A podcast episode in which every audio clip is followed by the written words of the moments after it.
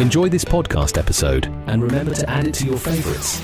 Your data, will make your life, brighter. This is your data, your data, your life. your life Produced by Quick on Radio Nikkei. podcast. 皆さんこんにちは。ポッドキャスト番組 Your Data, Your Life ナビゲーターを務めますデータサイエンティスト兼マーケター松本健太郎です。 この番組 Your Data, Your Life では毎回デイリーライフをデータ化することで生活がさらに楽しくなるそんな番組をお伝えしていきます。ぜひお楽しみください。そしてアシスタントは？はい、皆さんこんにちは。アシスタントを務めさせていただきます。延命あさみです。よろしくお願いいたします。さて、今回の収録にはマイクロソフト Teams を用いていくのですが、松本さん、回を重ねるたびに次はどんな話題が飛び出てくるんだろうと、とってもワクワクしていまして、早速、大学の友達にもこのポッドキャストを勧めちゃいました。ありがたい話でございます。毎回ですね、これデータ探すの結構大変なんですけれども、こう、エンメちゃんにですね、え、そんなデータあるんですか？とか、あ、全然知らなかったですと言っていただけるのが何よりの心の支えでございます。本日も楽しみにしています。はい、よろしくお願いします。えーそれでは早速、Your Data, Your Life 始めていきましょう。Your data, Your data, your life. your life. Your Data, Your Life 私、松本健太郎と延命あさみがお送りしています。さて、松本さん、今回の話題は何でしょうか？食事、そして運動をテーマにしてみたいなと思っております。私、最近、あの、食事たくさんしているなっていう印象があって、やっぱり食欲の秋が、ちょっとまだ引きずっているような感じがあって、体重の方もまずいんですよね。こう、食べ過ぎてしまうと、エイメさんの場合、どんなことしちゃいますか？そうですね。やっぱり運動しないとなぁとは思そううんでです。けど、はい。でも、なかなか行動に移せていないっていうのが現状ですかね。はいこう、エイメさんの周りの友達も運動ってしてますか？うーん、まあ、半々に分かれるというか、まあ、うんランニングをしてるよっていう子もいるんですけど、うんうんうんいや、なかなかやっぱりバイトに、勉強にと時間を取られて運動できていないよっていう子も多いですかうね。ん。実はですね、こう、年代別にどれぐらい運動してるのかどうか、これですね、国が統計データとして発表してるんですよ。厚生労働省の国民健康栄養調査っていうのがありまして、毎年発表されてます。で、実は令和2年と3年はあのコロナの影響があって調査が中止になってるんで、最新のデータが令和元年分になるんですけれども、それを見るとですね、運動習慣。これはデータ的にはですね、こう、1回30分以上の運動を週2回以上実施して、かつそれが1年以上継続している人、結構な高いハードルですよね。年代別、そして性別に明らかになってます。これ、エムさんどうですか？当てはまりますか？いやー、全く当てはまらないです。いや、だって、はいなかなかね、30分時間を取るっていうのも難しいですし、それが週2日。で、私、あの、三日坊主なところもあるので、なかなか継続できないですよね。そうなんですよ。僕も全然これずっと当てはまらなくて、なんとなくのイメージですけど、まあ、ご高齢の方、おじいちゃんおばあちゃんも暇してるんで、なんかずっと日中街中歩いてるイメージがあるじゃないですか。うんはい。なんでまあなんかおじいちゃんおばあちゃん数値高いんかなと。で、若者になるほど、まあなんかあんま運動してないんじゃないか。みたいなイメージありますよね。そうですね。やっぱり時間との戦いですからね、若者は。ところがですね、実はこれデータを見てみると、男性で最も運動習慣があるよと答えた比率が低いのはですね、40代なんです。40代、はい。そうですね。若者と高齢者の間の世代ですよね。そうです。令和元年のデータでいくと、40代の運動習慣ある人っていうのが、わずか18.5%。えー、低いですね。4分の1以下っていうことですよね。そうです。で、その次に50代。で、30代、20代、60代、70代の次なんです。なので、20代って実は最も運動習慣がある方なんです。でもそうやって考えると、一番低いわけではないんですね、20代が。そうです。そうなんですね。なんかこう、あんまり実感していなかったんですけれど、それはなんか40代が一番そのデータが低いっていう理由ってあるんですかね？これはですね、40代、50代って、まあ、いわゆるストレス世代って表現されることもありますけれど、仕事が忙しい、家庭も忙しい、他にやることがいっぱいありすぎて、時間が割けない。私ももうすぐ40代に突入しますけど、気持ちすっごいわかります。おじさん大変なんですわ。なるほど。実は、えーこれ、令和元年のデータによると、女性で運動習慣があるよって答えたあ割合ですね、最も低いのが30代。そして、その割合がわずか9.4%なんです。え、9.4%ですか ?1 割にも満たないじゃないですか。おっしゃる通りです。どうしてですか、それは？これはですね、一つ仮説があって、20代だと12.9%、40代だと同じく12.9%なんです。で、50代になると一気に数値が上がって24.4%まで上がる。すごく顕著な変化ですね。はい。これは、まあ、多分、子育て。確かにやっぱ子育てをしているとなかなか自分の時間が割けないっていうところもありそうですよね。ずっと子育てに追われている。当然それがダメだっていうことではないんですけれど、自分だけの時間が作らなくて、かつまあそれがパッとできると、もしかしたらね、バイトに行く人もおられるでしょうし、なんか自分の趣味に費やすっていう人もいるでしょうし、そう考えるとその運動習慣、運動をするっていうことを上位に上げる人っていうのはまあ意外と少ないんだろうなってことですね。となると、こうデータからその年代の生活習慣がとってもよく見えるっていうことなんですね。おっしゃる通りなんです。運動習慣っていう観点だと、まあ結構変わってくるんですけれど、年代と性別によって変わってくるんですけれど、平均値で1日あたりに歩く歩数を見ると、男性で最も高いのは20代なんです。歩数なら20代なんですか、はい。平均8300歩って言われてます。結局、まあ私、私今年40歳になるんでめっちゃわかるんですけど、疲れたらタクシー使うんですよ。そうなんですか？歩かないんですね？もうね、しんどいってなっちゃう。やっぱりまだまだ若者は元気だからこそ歩けるっていうことなんですね、20代は。そうなんです。まあ、こう、運動習慣っていう言葉がですね、ちょっとこう、いかめしいんですけれど、まあ、体力があるやないかっていう観点で考えると、まあ、当然に若者の方があったりはするので、元気だから運動ができるっていう観点も本当はあるかなと思います。その運動習慣っていうところで見たら30分週2回、うんそれを継続っていうのは厳しいけれど、まあ、歩数歩くっていうそのもっと具体的な観点で見たらもっと違う結果が得られるっていうことなんですね。そうですね。そうですね。おっしゃる通りです。いかに、こう、まあ、体力っていう観点だと思うんですよね。もう40、50になってくると、私本当にくたびれ果ててくるので、仕事終わりとかだと。そっからですね、さらに運動もしてくださいって言われると、もう本当倒れちゃうって感じですね。こうやってお話聞いてる限りではもうとてもパワフルだなと思うんですけれど、そうはいかないんですかね。ところが、ところが、ところが、ところがですね。で、ここにですね、まあちょっと関係してくるかなと言われているのが、睡眠時間なんです。延命さんって普段1日何時間ぐらい寝てますか？そうですね。うん、やっぱり1時間目が大学であると、うん結構朝早めに起きなきゃいけないので、そうですね。8時間は寝たいんですけれど、うん6時間とか5時間ぐらいになってしまう時もありますね。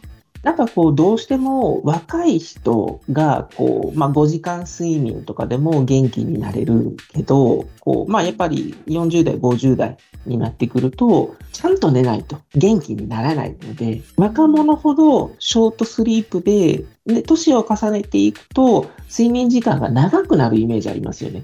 確かに、私のおじいちゃんおばあちゃんもやっぱり早く寝るっていう習慣がついてるような気がします。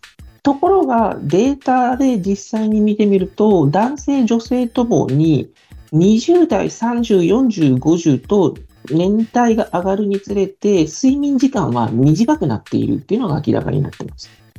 どういうことですか？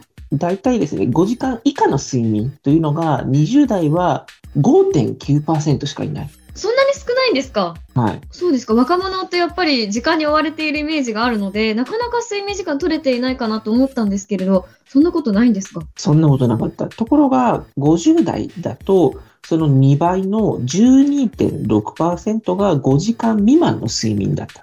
未満ですか？もっと寝てないっていうことですよね。そうなんです。時間的な余裕がなくなるんですかねその仕事でっていうところもあると思いますし、逆に、あれですね、僕もよく経験しますけど、寝つきが悪くなっちゃうんですよね。確かにあの私も50代の父がいますけれどすぐにちょっとトイレに立ってしまうのを、あのよく見ます。おっしゃる通りです。なので、こう、やっぱりイメージでいくと、こう、年を重ねると、ちゃんと寝てそう。ところが実は寝てないとか、あるいはこう、若者ってあんまり運動してなさそうよね、なんですけど、実は蓋開けてみると、まあ中高年ですね。40代、50代の方が運動してなかったり。で、まあ、その体力っていう観点でいくと、まあ当然ながら20代が最も歩いてますよと。こういうところであったりとか、意外と皆さんの頭の中にある若者像、あるいは中高年層っていうのは、本当にイメージなだけで、実際は結構真逆なんですよってことなんですね。そうなんですね。驚くようなことがありましたけれど、こうデータを通して自分たちのイメージがいかにこう、ただのイメージであったかっていう、その、まあ、嘘っていうことがわかりますよね。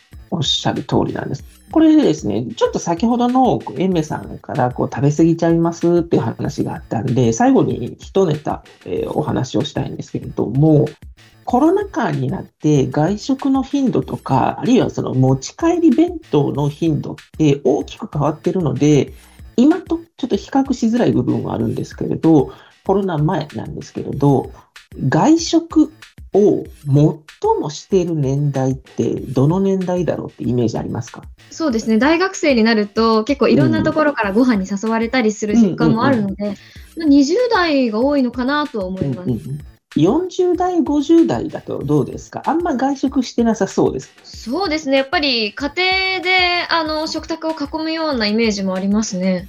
今そのイメージ、まさにおっしゃる通りなんです。実は男性で20代で外食の頻度、まあこれはですね、週1回以上っていう定義ですると、66.9%が週1回外食してます。で、これが50代になると45.2%に下がります。男性ですね。結構下がるんですね。はい。ところが、これ、またちょっと男性と女性で如実に変わるんですけど、女性の20代だと56.6%、50代だと26.2%なんです。やっぱ男性と女性でちょっと生活リズムがまた違うんですかね？これは多分コロナ前なので、お弁当じゃなくて、お昼ご飯は奥さんから500円でも渡されて、なんか食べといてって言われてる場合もあるでしょうし、逆に女性の方は、いわゆるその主婦業をされてらっしゃる方だったりすると、あんまり外食に行く機会って私ないですよねっていうパターンもあるんだと思います。奥さんがご飯を用意しておいて、で、旦那さん帰ってきて食べたり、食べなかったりするっていうような雰囲気もありますから、やっぱり女性の方がどうしてもね、お家にいるようなイメージはありますよね。そうなんです。では、そのイメージの状態で、ちょっと一つクイズなんですけれど、私今外食っていうお話をしましたが、いわゆる中食ですね。出来合いの惣菜であるとか、お弁当を持って帰っている人、年代で最も男性で高いのってどの層だと思いますか？そうですね。やっぱり仕事帰りにお弁当を買って帰ってくるっていうイメージでいくと、働き盛りの40代とかどうでしょうか？正解でございます。おーやったそうなんです。これ、非常に面白い結果で、外食は20代なんですけれど、いわゆる中食は40代なんですね。まあ、正確に言うと、30代が57.8%で、40代が58.2%なので、まあ、両方かなっていう感覚ではあるんですけれど、なので、まあ、ここから言えることとすると、家の中に持って帰った時に、そこに人がいるかどうかって多分重要なんですよね。外食の時ってなんかこうね、お店の中に人がいるんで、一人で食べてるんだけど、一人じゃないんですただ、まあ、持って帰る。まあ、これちょっとコロナ前なんで、今多分だいぶ変わってるんだと思うんですけど、ご視聴いただいている皆様も、まあ、コロナ前のイメージで聞いていただければと思うんですけれど、まあ、出来合いのご惣菜、まあ、あるいはそのコンビニとか、あお弁当屋さんでお弁当を買って帰る。で、帰った時に、まあ、それが出来合いのお惣菜とかお弁当であったとしても、誰かと一緒に食べるんであれば、まあ、それはそれで美味しいよね、みたいな価値観が、2010年代ですよね。えから、まあ、ちょっとずつ変化してるんじゃないか、みたいなことが言われています。家の中に人がいるかいないかっていうのはとても大切な観点ですけれど、これコロナ前っていうお話もされていましたけど、逆にコロナ後はどういうふうなデータの変化がありそうですかね？これですね、まだ厚労省の方でデータの発表がされていないので、おそらく来年度ですね、に発表がされるんじゃないかと思うんですけれど、データ的にはですね、このテイクアウト産業っていうのが日本でものすごく根付いたので、この持ち帰り弁当を利用している頻度っていうのがおそらくどの年代も80%以上にはなってるんじゃないかなと言われています。すなわちこうコロナによってテイクアウトの概念が大きく変わっちゃったんですね。それまでは家に帰って晩ご飯作るのめんどくさいからもう出来合いのやつでいいやんっっていうのがコロナ前だったと思うんですけれども、アフターコロナになって、例えばスーパーとかに行ってコロナ感染したらどうしようと。だからそういうところに行くんじゃなくて、ウーバーイーツみたいなですね、なんかこうアプリを使って作ったものを持ってきてもらった方が感染しないんじゃないか。あるいは、こうまあ、テイクアウトで行くと、わざわざ外に出て、スーパーに行って、まあ30分1時間迷うわけですよね。何買うかこれ買うか。迷わなくていいってすごい楽じゃないですか。男性はあんまり気にしないですけど、女性の方だったら、やっぱりすっぴんのまま行くのってちょっと精神的なためらいがあって、ちょっとでもメイクするって考えると、外に出て何か買うって、もう小旅行なわけですよね。往復で1時間半かかっちゃうわけだから。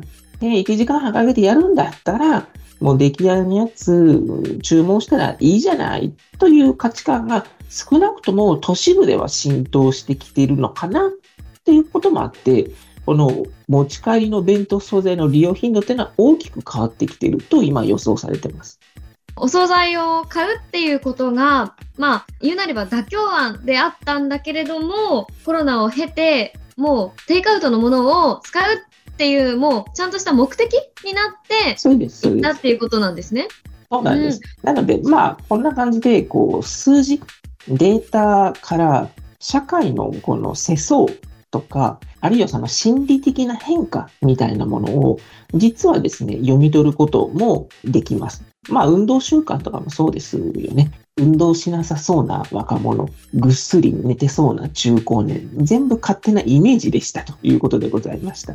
こうデータを通して、その自分たちのイメージの違いっていうことに気がつけるっていうことなんですね。おっしゃる通りです。まあ、今回もね、たくさんのデータが出てきましたけれど、とっても参考になりました。ありがとうございました。はい。Your data. Your data.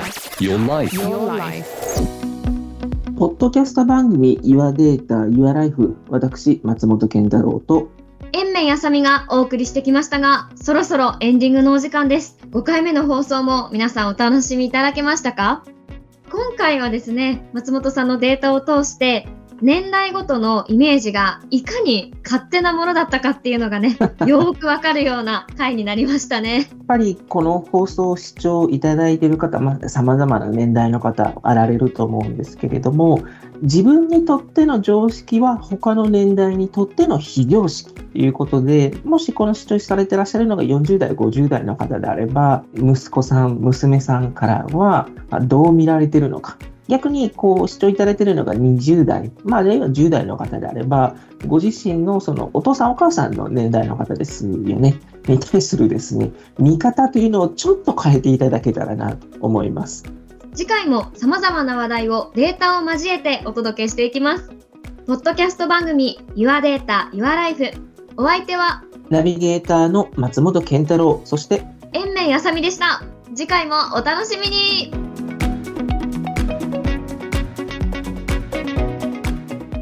ト番組 Your Data, Your Life。